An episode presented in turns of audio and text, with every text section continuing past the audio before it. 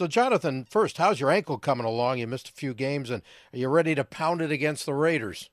Yep, finally, finally worked it back to to health. Um, you know, it's always tough, you know, because you want to be out there and you just know that they're still injured and and you look like a three-legged dog out there. So, you know, you do what's best for the team. And and now when you're finally back out there, especially on Wednesday, getting back out finally again, working with the guys, feel it just feels great to be back out there, not just for yourself, but like I said, being with the guys. You know, going to sure. work with your teammates that you've spent all off season working with. So, super excited for this weekend, and uh, you know, hopefully just continue to to work with those guys every single week from here on out.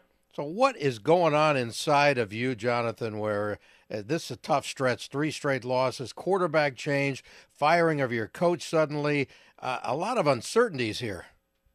I know, um, and you know, one of the biggest things we spoke about is we got to get it done on Sundays. No matter what is going on around us in the building, we're all here for a reason, and our reason is to go out there and to bring wins back to Indianapolis every single Sunday and and that's that's been our main goal, especially with Jeff coming in.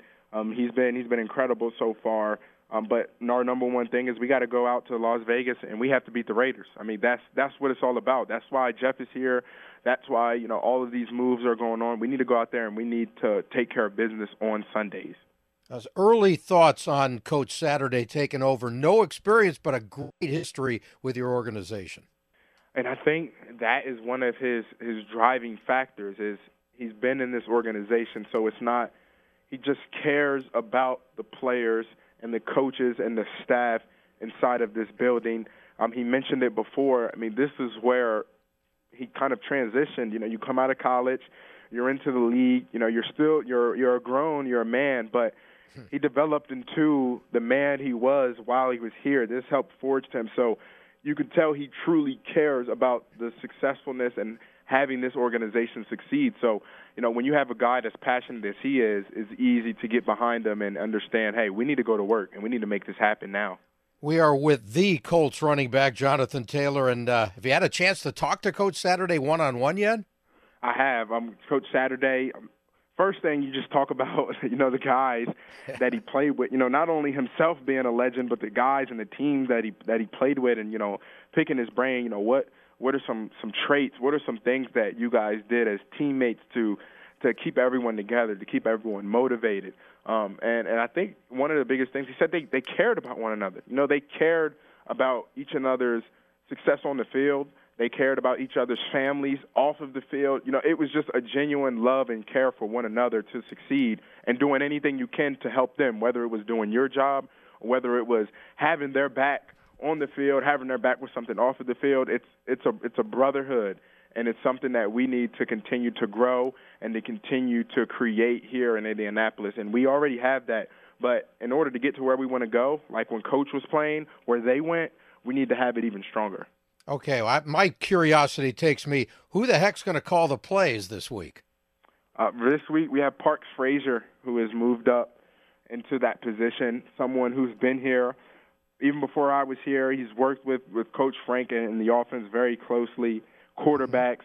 So it was only right to to have Park still being able to to have his hands to help operate that portion of the game. And we all are behind Parks. We know that Parks he studies this game inside and out, not only just for our team, but just the game in general, because he's continuing to grow his knowledge as well.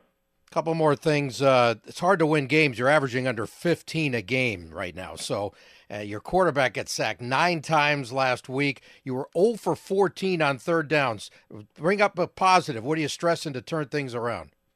The number one thing is, guys, a lot of these, a lot of these stats that are out here. The reason why a lot of these plays aren't executed is because of just simple fundamentals and technique. Now, that's something that can definitely be fixed. It's not lack of talent. A lot of times, and especially let's say on the college level, sometimes it's you know just lack of talent. You know, you have guys with very athletic, you know, a team with very athletic guys, and you know guys who've been playing football for a long time. But our mistakes, a lot of them are just fundamentals and technique, something that can be repped over and over throughout the week in order to solidify, in order to strengthen those areas.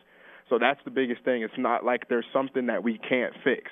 That's when you have a true dilemma our dilemma right now is, hey, we need to go to work this week in practice on our fundamentals and technique. And how's Sam dealing with coming off of a couple of tough starts for him? Uh, I mean, anybody that has to to step into a situation like yeah. he did, uh, of course you you want to throw for 500 yards. Of course you want to win every single game. Um, but we all know this is the NFL and this is a tough league to play in. And of course, we all have to do our part around Sam as well, in which we we didn't. So another thing is uh, letting Sam know that it was a collective effort. You know, all those all of those games, it was not just on him. It was a collective effort, offense, defense, and special teams. So don't put all of that weight on your shoulders because we all stepped out on that field with you as well. Last thing, real quick, Jonathan, uh, you got to be going crazy. You had one touchdown this year after an amazing 20 last season. So, what do you got to do to turn things around in your biggest challenge against the Raiders D? Number one is you, you have to stay consistent. Uh, you know, a lot of like we know they have a great front up front, especially those guys on, on the edges. Yep. So we have to do a great job of trying to to minimize uh, the effect of those guys because we know that they're great players, amazing players but we have to stay consistent, especially you know when we get down towards the red zone. That's when antennas have to go up, a sense of awareness has to go up, um, and just that edge. You know, we you have to score points. We have to score points, and like you said, scoring 50, you know, averaging around 15. You know, there have to be more in order to win games in this league. Jonathan, I wish I had you on every week. You're amazing. No, I love talking so to you, much. man. I appreciate your time very much. Stay healthy, man. All the best. We'll talk to you down the road, all right? Thank you so much.